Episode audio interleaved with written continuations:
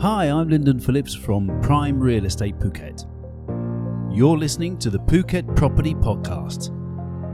Each episode I'll be talking to property developers and property resellers around Thailand and asking them questions that you, the buyer and investor, want to know the answers to. Hello everyone and welcome to the Phuket Property Podcast. It's me, Lyndon, here, and I'm joined today with Mr. Rob Bennett, who's speaking to us from Australia, Victoria area, isn't it, Rob? Yes, it is, Lyndon, down in Melbourne. Sunny Melbourne this time of year. Sunny Melbourne, but in 5 minutes' time, it could be hailing. That's right. If you don't like the weather, wait 5 minutes. That's exactly. How are you, Rob? I'm very well, Lyndon, very well. Very good. The most lockdown city in the world, but all getting back to a new normal.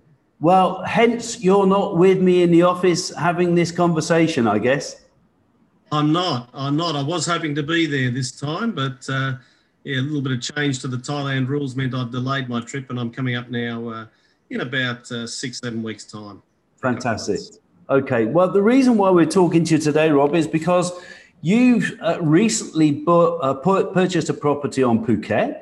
So what we wanted to know was how easy that was for you. Why did you do it? Why did you choose Phuket? And what were the challenges before you? So if we can, let me just ask, how long have you been coming to Phuket? More than 20 years, Lyndon. I lived in Hong Kong. My wife and I and children lived in Hong Kong for more than about 15 years, I think it was. Alex was there for about 20 years. And we started coming to Phuket as a get out of Hong Kong, which is what people do. And we ended up buying timeshare in Phuket. And we've used that in Phuket and other places around the world. But we always kept coming back, especially when the kids were young, because we knew it and because it was just, it's a great place for young children and the beaches, the weather. It's a good holiday. And it was only about a bit over 3 hours, I think, from Hong Kong. So that's what sort of attracted us, and we kept going back every year. And of course, every year you meet familiar people, and you're in familiar settings, whether it be staff or whether it be the community. And we were based in the Bangtao area around Laguna, and so we it's very, very fond memories for us. And that's sort of I suppose that was the attraction to then say, how do we make something a bit more permanent rather than always packing suitcases and coming and going. Yeah, so you moved away from Hong Kong, what, a couple of years ago? Or 2013, about 8 years ago. Okay, right. Yeah. We came back for the kids' secondary schooling in Australia. And so my youngest is now 17 and in her last year of school. So Alex and I are hoping that we can spend a bit more time travelling and enjoying warmer climes. And we love Asia and we love Asian food and travel. So yeah, Phuket's going to be a bit of a base going forward, I think, for us. So why Phuket as opposed to anywhere else? I don't know, Bali or Vietnam or somewhere like this? Yeah, look, we've been to Bali, we've been to Vietnam, we've been to most places in Asia. I think there's a history there that we've been going there for so long, so there certainly is a comfort level in what we know about Phuket. And certainly the infrastructure in Phuket, especially around Bangtao Beach, is quite good. So we know that there's medical care there. We know that there's a good transportation. We know how to get around. We know a lot of the restaurants and good food. And so from that point of view, I suppose it's a level of comfort. And it's easy enough to get to. There are direct flights from Australia. There's direct flights from lots of parts in the world, or certainly pre-COVID there were, and that will come back. And then to travel to the rest of the world, it's pretty easy to just jump on a plane to Bangkok and you're away. You're in sort of one of the Asian hub cities. So yeah. I think it ticks a whole lot of boxes for us. How long have you been looking for a property and when did you start looking for a property in Phuket? Gee, I think I can go back to 2007, 2008. I wanted to buy one and my wife wouldn't let me. But the... The latest sort of look is probably going back maybe 5 years. So after we returned to Australia and we started to think about where we wanted to split our time.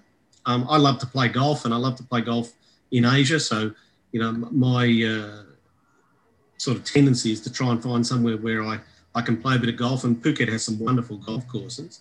So we started to ramp up. The internet's a wonderful thing, and we used to scour that fairly avidly. And then when we'd come to trips, we'd hook up with, obviously we hooked up with yourself, and we've known you for a number of years, but also other agents, and just see what the market is looking like. And so that's sort of, it's always been in the background. And then we found the property online, and it all went very, very quickly in the end. But yeah, it's I suppose it's always been something that I wanted to do for probably, the last 10 years or more. Yeah. So what made you pull the trigger on this particular property now, as opposed to other ones that you saw that you might have liked, but you were a bit hesitant with? Yeah, I think there's a few things. The first is we'd seen this property, not the actual unit that we bought, but we'd been to this, I think there's about 26 in this sort of establishment. And so we'd seen the properties there, and we knew what it was like. You did some really good work in showing us videos, so that it took away any of the risk. Price was a big factor. Whoever was selling this put it on a very keen price. And also, we just sort of changed here. We'd sold some property in Australia and downsized. So financially, the market was right. And I think it was just, you're never going to get all the stars aligned at once. But we seem to have enough of them aligned to say, okay, let's, this is a nice, we know the environment, it suits us. It's got a whole lot of positives. There's things like, the low fees, the condominium fees for this residence, as opposed to some of the others where they are quite high.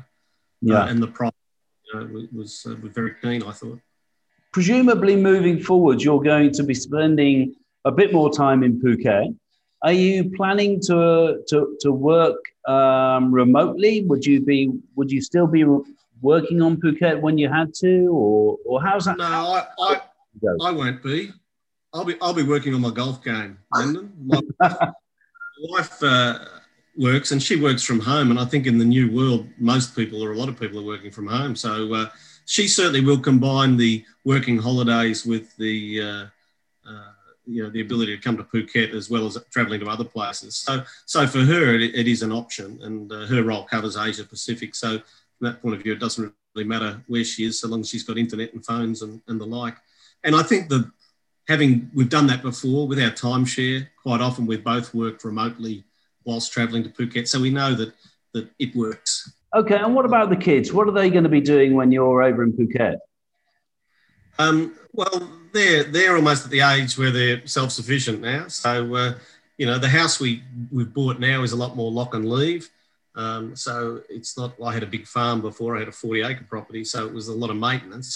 So now it's sort of gearing back to a different sort of a lifestyle. And then they'll be joining us. My son's at university, and he's already earmarking coming over mid-semester breaks and bringing some mates and doing that sort of stuff. And I'm sure he wanted to do schoolies when he finished school a couple of years ago, but that didn't happen because of COVID. So those sorts of things. And I come from a big family. I've got 5 siblings, and so I've got lots of nieces and nephews, and they've already put their hands up to say, when can we use it? And I think that's part of it as well, that it creates options for people to come and use it rather than having to rent it out and do those sorts of things. The cost of maintenance in Phuket is really quite low compared to other places, I think. Yeah, I think when you start to come over and put your feet in the sand and what have you, you're going to find that so many friends that you never knew you had are going to crawl out the woodwork and be coming over with cap in hand. I think I found that already, because we used to go for timeshare. You'd meet people at the golf club, and they were living down in Bangtao or Banshainam or that sort of area, and you sort of know that you're going to reconnect with people that you've met before. And Asia, lived and worked in Asia, it's quite a small degree of separation. I think that everybody knows someone who knows someone who's worked somewhere. Okay, all right. Well, Rob, I know that you did something maybe a little bit unusual with this property. You bought it sight unseen. So can you tell us about any kind of worries or concerns, or were you fairly confident in what you were buying? Tell us about that. Give me a couple of months when I see it, perhaps. We'd seen the location. We'd been into probably 3 or 4 places in that complex. So we knew the layout. I suppose it was then just getting some confidence around that there are no major cracks, that the tiles aren't lifting, that it's not in a very bad rundown state. You know, we all know that sometimes photos can hide a lot of the things about property. And I suppose that's where we put our faith in you to go and have a look at it. And you did a great job with some videos, walk-arounds and opinion. And basically you said, you know, it's a little bit tired. It just needs a refresh. And from what I'm seeing in the regular updates I'm getting from the management company that I've got in there doing the cleaning and maintenance, you know, it's coming back, the place. So I'm sure it needs a paint. I'm sure it needs a bit of an upgrade here and there. But we're quite happy to do that because we can make this, a base for, the next 20 years, not just for the next couple of years.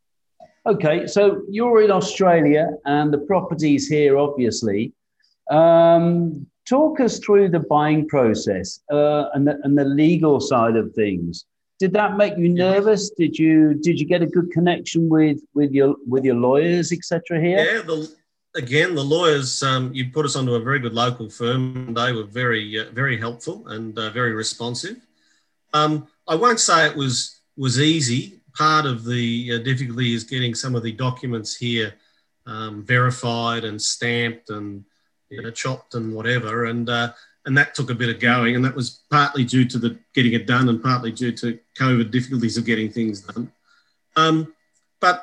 Yeah, the process of making an offer, waiting and back and forth is no different to a lot of areas. And I suppose having lived in Asia, we sort of, we've bought property a lot. So, yeah, I felt reasonably comfortable. Obviously, there's a lot of documents in Thai, and that just comes down to trusting the lawyers that you've got. And as I said, they provided translations when I asked for it. They talked to me when I wanted to. And I think that alleviated any sort of issues I had. Yeah. Did you have any surprises or challenges along the way?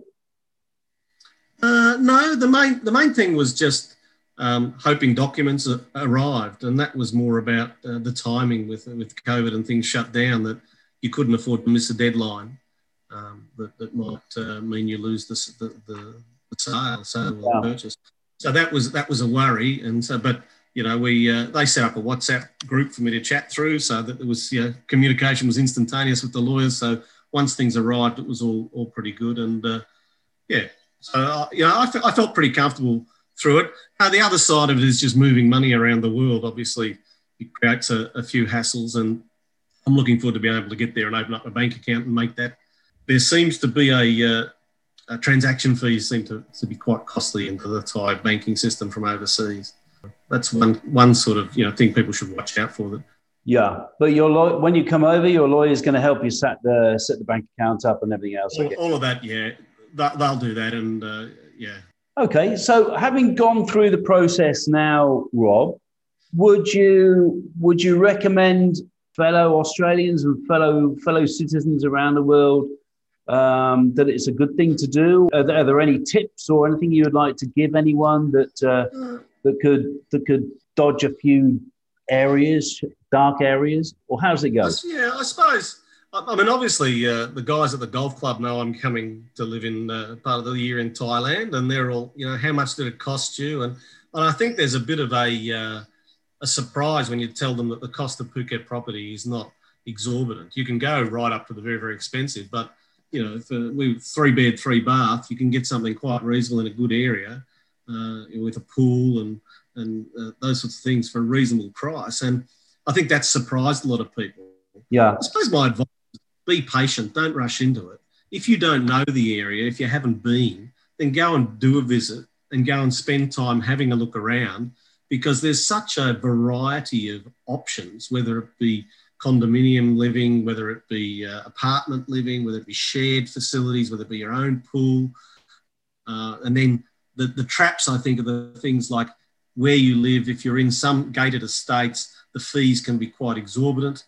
And sure, you get your security and all these other sorts of things, but sometimes I don't know whether that's worth it. And you might feel as though you want to rent your place out to get some of that back, as opposed to having lower fees and saying, you know what, it can be mine, and the relatives, whether they be nieces, nephews, or whatever, can visit without feeling as though this is draining my bank account substantially. Because for some people, obviously, it's a serious financial investment, And it's then about what do you expect to get out of it? And for us, it's obviously somewhere to go for, as I said, you know, for the next 10, 20 years.